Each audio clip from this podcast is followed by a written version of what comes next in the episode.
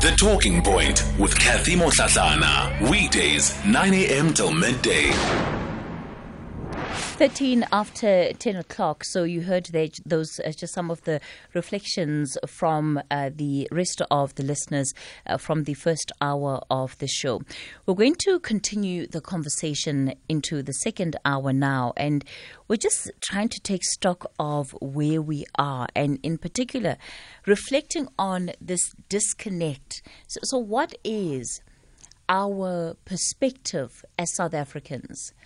As we sort of get closer and closer to the to the 2024 elections because you know we're expecting that that election is going to be held before the end of May. I think the the absolute cut-off time is the end of May. So we sh- we would have had an election by the end of May next year. Now it's important that as many people in this country participate in that election because that's how democracies work. But we are seeing this disconnect, disillusionment, some will call it voter apathy. I don't want to be prescriptive about what it is because that's why we've called on our guest to be part of the conversation. In studio, the editor of Maverick uh, Citizen is Mark Heywood, but you'd also know him as an individual that has been a long time voice for uh, the causes uh, within civil society for a long time. Mark, good morning to you. A pleasure to have you in studio this morning. Good morning, Kathy. It's great to be here and to be with you again. Professor Bhekithemba Mngomezulu is director of the Center for the Advancement of Non-Racialism and Democracy at the Nelson Mandela University. Professor Mngomezulu, good morning to you. Uh, good morning, Ms. Katie, and good morning to my two colleagues, and good morning to our listeners. And Dr. Anthony Masha is a social realist and academic based at the Walter Sisulu University. Dr. Masha, good morning. Good morning, Kathy. Good morning to my two colleagues, and good morning to the audience at large. I think maybe let's let me begin with our guests that are on joining us via the phone lines, and I want to hear from all of you. Really, how would you describe? Where we are as, as a country when it comes to this relationship between South Africans and politics and politicians and political parties. Um, where do you think the morale of the country is right now? And, and how would you characterize um, just, just some of the features that, that you are seeing? Prof. Mngomezulu, let me begin with you. No, thank you very much, Kathy. Uh, the morale has gone down, my sister, understandably so. I think that uh, we started off on a quote unquote wrong footing with the euphoria uh, in 1994 when we were having elections for the very first time. And we were of the view that ch- things were going to change for the better.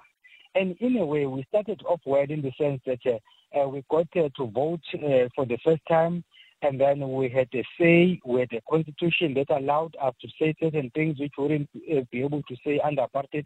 So there are a couple of those things. But then we've derailed, significantly so, to the extent that uh, uh, people have lost confidence in our political leadership. They make promises, they don't deliver. Come the next election, they make even more promises and they don't deliver. And then in the process, uh, people have been asking themselves uh, a critical question should I continue voting? And some of them have answered the question in the negative and said, no, it's pointless because it doesn't matter who I vote for. The situation either remains the same or it worsens. But then I, I always have a counter view to say if you don't vote, technically you have voted, but the only difference is you have voted for people you don't like. Because if you don't vote, others are going to vote, and the people who don't like are going to continue in office.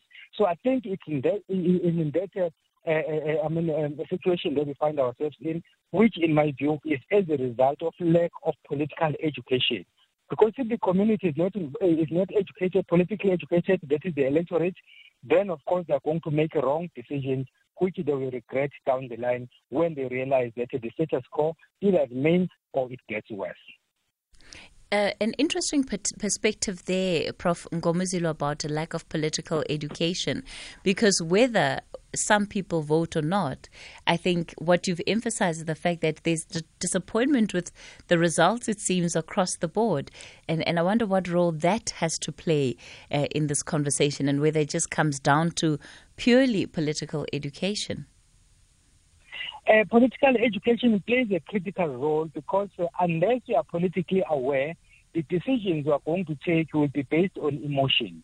I always say if you take a decision based on emotion, either excitement or anger, then chances are those decisions will not be sustained because they were taken under wrong uh, circumstances. But then if you take a well-informed decision, no matter whether it's good or bad, uh, chances are it's going to survive because you, you thought it through and then you executed it. But then if you are not politically educated, it means that you don't see the bigger picture. You think about the here and now. Let's say, for example, you say, okay, this leader is not delivering, let's remove him and replace him with another one. You will find yourself in the same situation because you didn't understand the broader picture, the context. Why are leaders behaving the manner they do? Is it because of their individual failures, or is it because of the political parties, or is it because of the electoral system that we're using? Coincidentally, uh, Kathy, my um, my institution in my institution, the center that I'm heading, we are planning uh, two discussions, public dialogues. One of them is to have a relook at our constitution if indeed there is no reason why we should review parts of our constitution. And then the other one is to see if indeed it's not necessary for us to have a relook at our electoral act. Because at the moment we vote for the party. So if I don't like you, Katie, but I like the party that you belong to, I will vote for the party. Technically, I've voted for you. So it means, therefore, that as an electorate, as a voter, uh, my voice does not count because then it means the system is failing me. So mm. I think instead of focusing on individuals, let us look at the structures and see if structures are helping us. If they are not, then we might uh, have a discussion uh, to try and reverse what we've done uh, since 1994. All right. Prof. Mngomezulu, I'm going to ask you just to pause your thoughts there. Let me bring in Dr. Masha to also just share perhaps an, an overview and a response to uh, my initial question, Dr. Masha, of what do you make of, of where we are in the country? Thank you so much, Kathy. Um, I would like to also agree with uh, Professor, my learned friend, about what he has just said, but I will take it further with, with a comment that I want to make.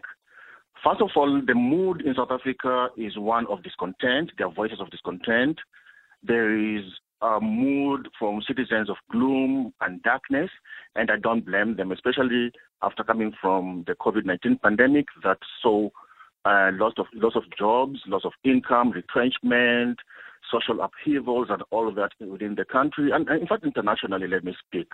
Now, there's a guest who was an SAFM, I can't remember which program, called uh, Sipho Mnisi.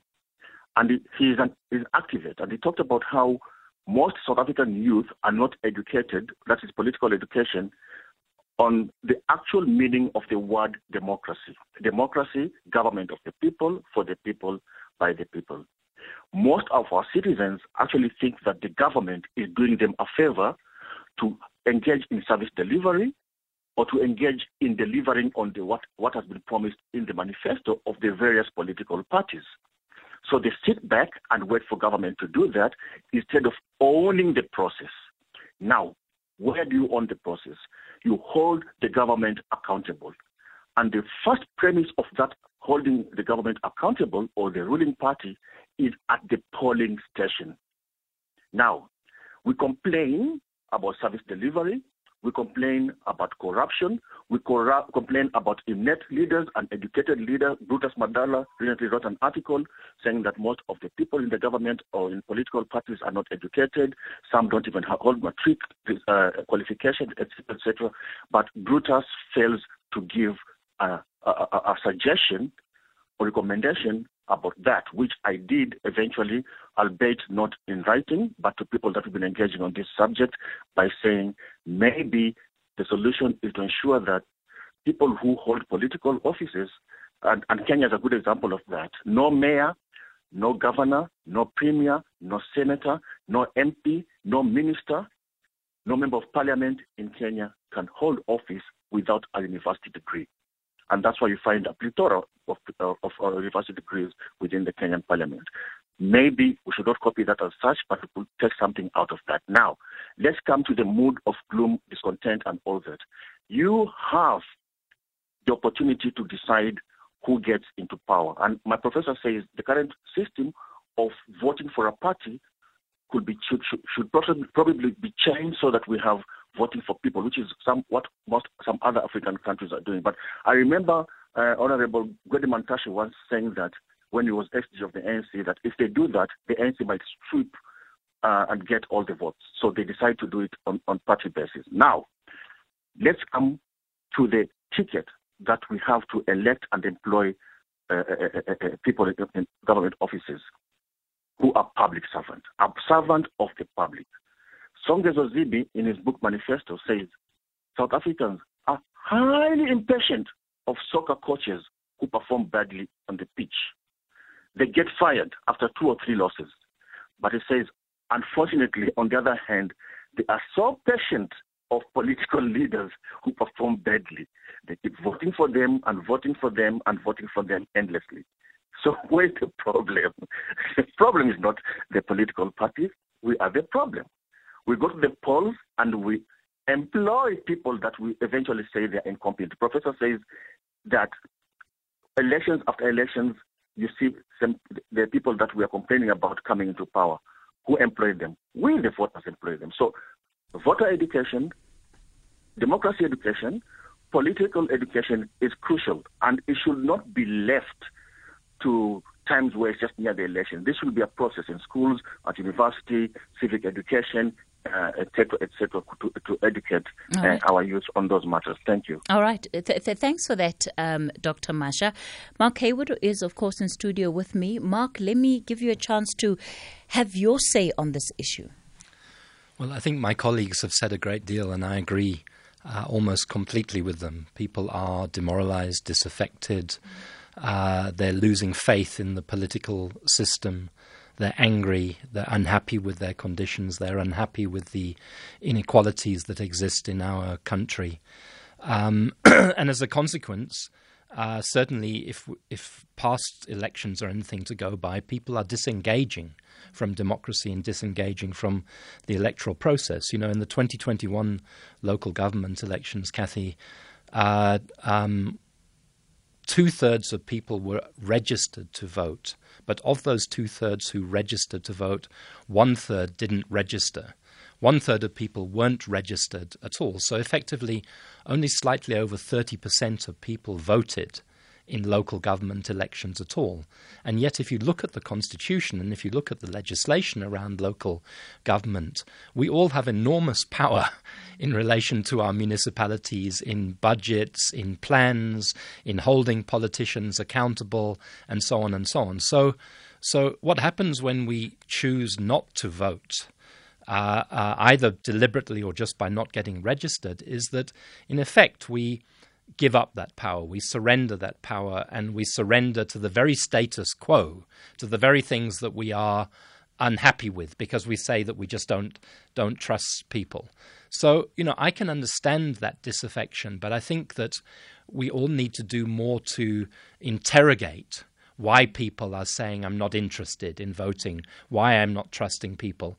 And that's why I think, you know, as we sit here now, you started by saying the next election should be uh, by May 2024. That means we've got 10 months and counting. And everybody is saying that this election is a critical election. I don't think there's anybody who disagrees that this is a, a, a definitive, going to be a definitive election. But are we going to just uh, keep on summarizing the negativity over months and months and months? Or are we going to try to re engineer the way we think about 2024 to bring in these millions of people who are disaffected at the moment? And I think, you know, that's one of my and your responsibilities as as the media. It's a responsibility of activists. It's a responsibility of academics. It's a responsibility of any person who believes in our country and who believes in our democracy, not just to talk down at people and, and, and lecture them and say you should vote, it's your democratic duty, etc., but to actually engage with the nitty gritty of why people are unhappy. We know young people. I mean, I saw a, a report, in fact, uh, from the South African Human Sciences Research Council, something like 98% of people who are turning who are going to turn 18 are questioning whether they want to vote. That's 98%. Now, I don't think we can just condemn the young people. We need to go and hear the young people and then say, well, what is it that this gi- how does this give you an advantage? For me, those are the critical questions. I don't want to be back chatting to you in June 2024 and we've had an election and then we look and we say, gosh, look how low the voter turnout was and we're back with the same politicians, with the same political parties and probably another five years of decline. And what's often easy to do is sort of go for the low hanging fruit. If people don't turn out to vote, oh, it must be voter apathy. Um, people are clearly disillusioned with the system. People clearly don't believe in political parties. Is it as, as easy as that? When you have the option, I think the last time I checked, there were about 270 political registered political parties in this country. You can't tell me that there isn't an option that people look at mm. and may find some resonance with. I mean, it doesn't have to be resonating with everything, but some kind of common ground. Yeah. Mark? That's why I don't like the word apathy, Kathy. I don't mm. think there's voter apathy. I think that's the wrong word. Uh, I spend a lot of time talking to people in communities. In every community I go into, whether it's homeless people who live in the parks of Johannesburg, whether it's people who are runners, uh, whether it's people working in the inner city of Hillbrow, everybody's talking about politics. Yes. Everybody's looking for yes. solutions in Absolutely. politics. That is not apathy. Mm. Uh, uh, uh, so, it, so, so, what's driving voter behavior is not that oh I, I couldn't care less, and uh, uh, it, it, it's dissatisfaction with the system, dissatisfaction with the options, and part of it, as my colleagues have correctly st- said, is from a lack of understanding. So you know, democracy accountability doesn't doesn't end with the day I vote. Uh, accountability almost starts with the day I vote. I vote, and then I use my power to make sure that the politicians that I have voted for do what they said that they would do, do what I am asking them to do. But the other thing is that, that my colleagues have talked about is, you know, the importance of an informed voter.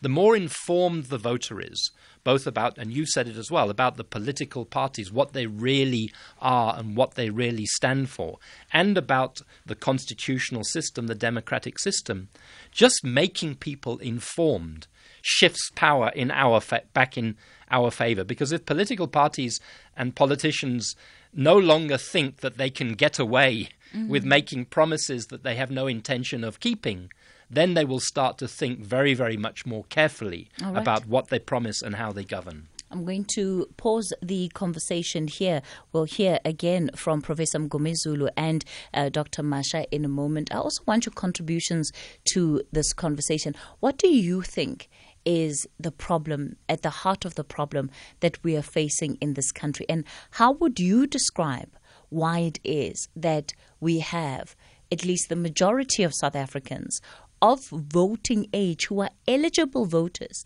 the majority of eligible voters in this country, simply not participating in the electoral system and showing up and voting. Why do you think that that is the case? We'll continue this conversation in a moment. Kathy Motlatlana on SAFM. We continue the conversation on the talking point. We're reflecting on where South Africans are, as of course we are now actively in an election cycle and trying to gauge the mood in the country, but also what is driving, um, you know, this mood and what does that mean for electoral outcomes, in particular the, the voter turnout that we're likely to see. Where the problems in the system that we can try and deal with now so that we encourage as much voter participation as possible in the upcoming elections. Mark Heywood is in studio with me. Professor Bheki Mngomezulu and Dr. Anthony Masha are also on the line. Prof. Mngomezulu, let me come to you. Um, you know, and I suppose the conversation here, uh, and to, to, to the point that, that Mark was raising about how we may be mischaracterizing the lack of participation in the elections in, in this country. What's your view on that? No, thanks, Kathy. I think Mark is hitting uh, uh, the nail on the head on a number of issues. One uh, being that uh, if people are not voting, they are basically relinquishing the power that uh, they are given to, uh, that is given to them by the Constitution. And then before I answer the question directly, you made a critical point when you said the last time you checked, there were about 270 political parties that were registered. And uh, just recently, I counted over 450 uh, political parties. And I just come from a panel where we're discussing the same issue uh, with one of uh, the NGOs in KZN, the DDP, Democracy Development Program. And one of the points we were debating was whether uh, this increase uh, of political parties is in fact uh, showing us that uh, we are consolidating our democracy. My view was that having too many political parties does not in itself tell us that uh, our democracy is being consolidated. Because you can have 450 political parties, but then the question is, are they different in terms of ideology? I've always said that the one party that I respect, even though it has lost support, is the PAC. The PAC moved out of the ANC in 1959 on a clear policy issue. The ANC was saying that everyone was against apartheid, regardless of, of his or her race, and ethnicity was welcome to join the movement. But then those who were of, or holding a different view said, no, no, no, the liberation struggle is for black people and black people only. When they couldn't agree on that, then the PAC was formed. That was a clear policy issue. Now come to this, the 207, the 450 political parties, and ask yourself the question, what do they stand for? Is there any difference among these political parties? Which then answers the point that uh, Mark is making that uh, when people decide not to vote, some of the, most of the time it's not because of vote apart, it's just because they're asking themselves, well, what, what am I voting for? If I vote for party X and not party Y, uh, well, what am I getting? What is something different that I'm getting from all of this? So I think for me, unless we have parties that differ in terms of ideology, we're going to see more and more people not voting, and then, of course, more and more people relinquishing their power uh, to hold uh, their politicians accountable. Th- thanks for that, uh, Prof. Mngomezulu. Dr. Masha? Yes, ma'am. You, you, your, your own reflections about how we are characterizing the problem of, of participation in this democracy?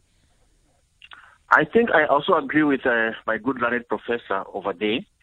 And uh, I want to say that I'm impressed that next year there is a possibility of some candidates running as independent candidates. So we'll be testing the waters in terms of does it mean that by voting for a party, like the situation is now, is better?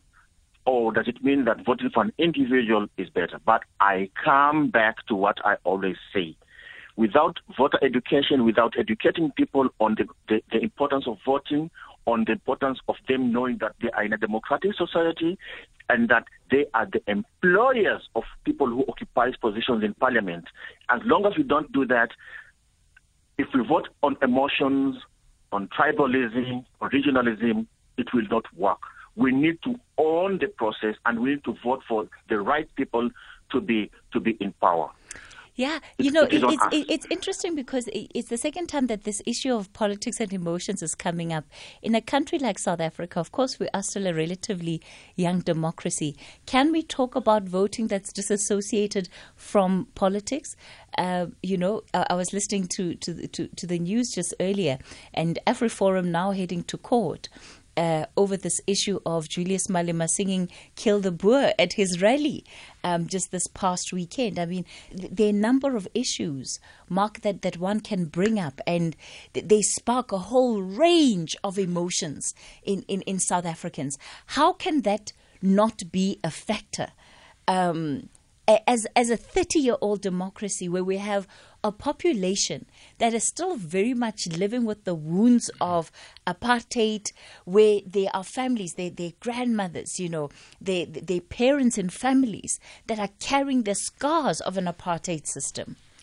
Kathy, it, it will always be a factor. It will for many years. Uh, we can't get away from our emotions um, because we feel very, very strongly about the inequalities, about the past, about the continued racism, about unemployment. All of these things stimulate emotional responses in us. I guess the question is not how do we become unemotional, but how do we vote with our hearts and our heads so that we vote emotionally, but that we also vote rationally. Because one of the problems of politics is that it's very easy for a politician to stand up there, as we keep on seeing, and promise the earth to people. And as you listen, it works you up and you so on. You think that is the person for me.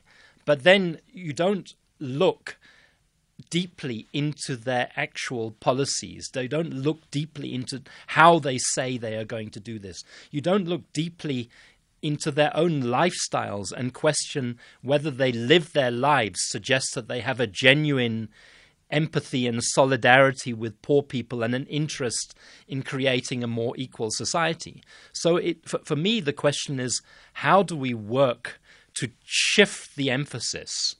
So that so that yes our hearts are always there because it's our hearts that may get us to get up in the morning and go to a ballot box. But when we're confronted uh, with as we've been saying 400 names possibly 400 political parties have we done a prior process ourselves to work out which one is good for us? And i think the critical thing kathy is that i'm talking that you and me are the citizens here and the listeners it's, it's we who should be setting the agenda for this election, not the politicians. We should start by setting the agenda now, saying, we want you to deal with A, B, C, D, and this is how we want you to deal with it. That's again why, if we wait until January or February next year, the clock is moving very, very fast. It'll be on their terms. Now we have a chance to put it on our terms. I want to take our listeners on this topic, and I'm going to ask our listeners just to try and, and, and keep the points as as as short and, and succinct as possible, because I would want uh, I, I, want a, a, quite a bit of engagement on this, including with um, our guest this morning, Brian in Cape Town. I'll kick it off with you. Good morning, Brian. Good morning to you and your guests, Kathy. Uh, you know, I've listened to your uh, your guest comments and uh, I don't particularly uh, entirely agree uh, because you know every single party within this government, and including the independents, they all only agree tactically and not in principle. In other words, they only ag- they only agree. They do agree, rather, in maintaining the capitalist system. They all agree on that they, they differ on how best to manage the capitalist system. So that is that is the, the principal part of it. The um, the constitution at the moment does not give the uh, the authority to recall any any uh, politician, corrupt politician. Uh, he can carry on no matter how corrupt he is, and also floor crossing example. Um, my belief is that, and the socialist belief is that the working class, which is the by far the biggest majority, have to continue and has to continue to rebuild the um, working class international, the international. So um, voting for the one or other party is not going to change anything. And um, we should, uh, even if the vote count is very low, they, the government will have to, the people in this country would have to hold a referendum, and that is where we should take action. All right. Uh, the, uh, voting for the one or other capitalist is not going to make any difference, I'm afraid. All right, Brian.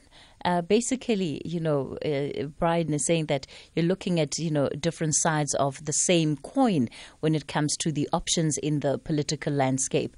Anonymous, you're in Pietermaritzburg. Good morning. Uh, thank you, Kerry, for taking my call. Uh, uh, I, I, think uh, my take on, this matter is the failure of uh, uh, opposition parties in South Africa to capitalize on the shortcomings of the ruling party. because for me, they should be touching base with, with, the masses to find out what is it that the, the causes uh, uh, more people uh, not to partake in voting. Because if you can look at the statistics, uh, uh, few of us uh, South Africans are voting than those that are not voting. So for me, they they are failing to capitalize on that, to conduct their own voter education, to educate mostly the youth about the importance of uh, uh, uh, voting. So yeah, I think for me, the blame is on. So the, so, so so so so anonymous. You know, the the thing about what you're saying is that if if one party is failing to capitalize on the failures of another, what is the business case for the opposition parties? Surely their business case should speak for itself. Uh, because if you've been let down by a system, I don't need to come and tell you how you've been let down. You live it, you feel it every single day. But there's something about that experience that is simply not enough to make you change your mind, perhaps about how you're voting. And, so, what does that say about the value proposition that is coming from, from the opposition parties? I think their manifestos, uh, Kelly, are not attractive uh, to the uh, disgruntled voters out there. Okay. Know, this is why I'm saying they, they should be touching base uh, with the masses. They should be hitting the ground. You know, but all of them, I think they behave as uh, uh, as I'm missing the word now as celebrities. You mm. know, they only go to the public when it's time to to to, to vote. You know. Thank all you, right, all right, anonymous. In Cape Town, Sibangilizwe, good morning. Katie and your three guests there, and I do respect them on everything what they say there. Um, I hope all the opposition parties now must hit the ground and educate people what the meaning of voting. You know, uh, I'll be very sad when the next election the, the ruling party comes to power and they start banning library, roads and clinics and all that and complaining. It's about using our own common sense. Now we see what is happening all over the country. If people don't change their minds, and then they must not complain when they vote for the same power, the same party to come to power. We must not complain whenever there's no service delivered. We must celebrate because we voted what we are looking for. We are looking for trouble now. We, the country is in trouble. All the opposition parties, especially IFP, DA, those two opposition parties, they must sit the ground now and teach the people. Everybody, even the young child born 2000, you can see now there's no job you see, I see by EFF there was a lot of foreigners there supporting the the and all this, but I don't understand. Uh, the EFF got no direction really. Uh, but what I can only say, very important, is the opposition parties must stand up now and hit the ground and kiss the people. Okay. That, that is what I want to say. Thank you. All right, Sibangilizwe in Cape Town. Look, I, I know that, you know, this allegation of there being a lot of uh, foreigners, uh, you know, at, at the EFF event is something that has been doing the rounds, especially on social media.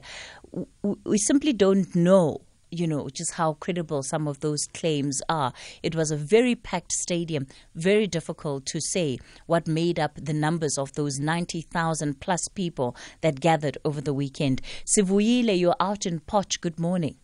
Hello, Kathy. How are you? I'm well, thank you. I'm thanks. I'm well. Thanks a lot. Thanks for taking my call. Eh? Sure, Sivuyile, go for it. Yes. Um, Kathy, um, also greeting to your, to your guest as well. Uh, I just wanted to uh, um, say a few things here. Um, I want to raise on matter of opposition parties. Um, in politics, there is something called fragment, uh, formal fragmentation. Um, I think it's very much important for political parties, especially opposition, able to break it down and say, "But no, this is not the right way to do it." Mm. So, so those, for me, are, are critical, forward-looking agenda issues in relation to this election. All right. So, certainly a lot more then that we can keep adding to this conversation. In fact, I think that the second part of this conversation needs to look at what do our listeners say about what their top five issues are in this country so that we're not taking an approach that says this is what the political parties are saying are the issues, this is what the media believes are the issues, but what do people say for themselves are the top five issues um, that we need to be looking at as as as a country, and that's something that we can drive on this platform as we edge towards the elections ne- uh, next year. So, so that's certainly what we will do in the next month. We will have a conversation that looks at what are the top five issues for our listeners that need to be the agenda items for the 2024 local government, uh, national government elections. We're completely out of time for this conversation. Let me thank all of my guests, uh, Professor Bheki Mngomezulu, Dr. Anthony Masha on the line, and Mark Heywood in studio. It's time for the 11 o'clock news.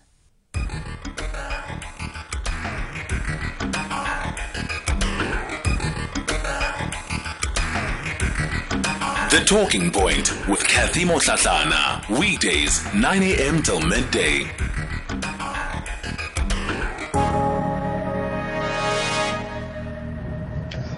Good morning, Kathy and SAFM listeners. I'd like to pose this to the guest on studio. Uh, I'd like them to elaborate more on the part where they say you enforce the person voted in power to deliver on their mandate. I want them to elaborate on exactly immediately after voting, how do you ensure that as a voter? How do you do that as a voter? It's Kale Sami in Wheatbank. Thank you. Good Sisketi and the SA listeners. Sisketi, with concern to voting, the Piludin we don't feel like voting anymore. It was said my, my vote is my voice. But now I don't see it happening. Instead, communities have got to protest for service delivery. So when actually my vote becomes my voice. So people don't feel like voting, Sisketi. Let them not be blamed. Bulelani Lituka Ematatiele. Hi, Kathy. Anonymous in Port Elizabeth. I think the I think the answer to that question is pretty simple. People do not understand uh, democracy, and they don't know how much it costs for us to have democracy. I, I think that's where the the, the, the, the, the issue is. Is that people do not understand that they have a right to remove or to put someone in power. That's what they don't understand. So this, it, it gets to a point that they don't even care anymore. Uh, good morning, Auskathy and the team and your guest. Auskathy, look, you know, South Africans can no longer, you know, allow to be emotional um, blackmailed. Because, you know, for me, not voting um, is a form of um, a protest, you know, where you have um, people who are saying the system does not work for us. So it must be seen in that um, particular fashion, you know, as a form of protest. Not this um, emotional blackmail um, people are receiving. You know, for example, I won't be voting um, in the next coming election. But that does not mean um, I won't vote in the future. You know, it's just that I have no reason to vote um, in these coming elections. Younger in Rosebank, Cape Town. Hi, Katie. Hi to your to the professors. Uh, me personally, Katie, I think there there should be a system. Everyone in government, that's include that's including the any any officials in the government. Um, there should be a mandate where the if you don't deliver, you should you should be, you should be fired on the spot. I think one of the uh, yeah I, I think one of the professors may kind of mentioned that with the soccer analogy. I think you personally uh, you should be fired. You know, three strikes and then you're fired. If you say you're gonna employ, um, let's say ten thousand people in your sector. I'm just making an example if you don't deliver that, then you should be fired.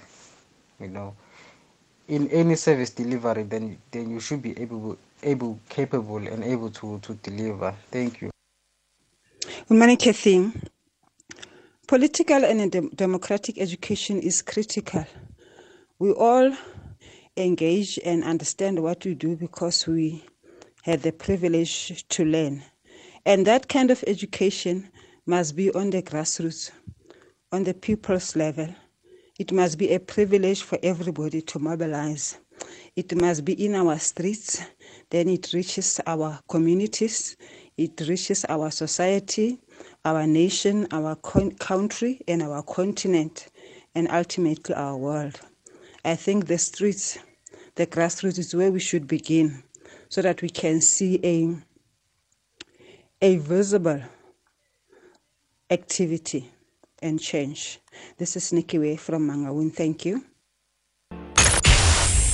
The Talking Point with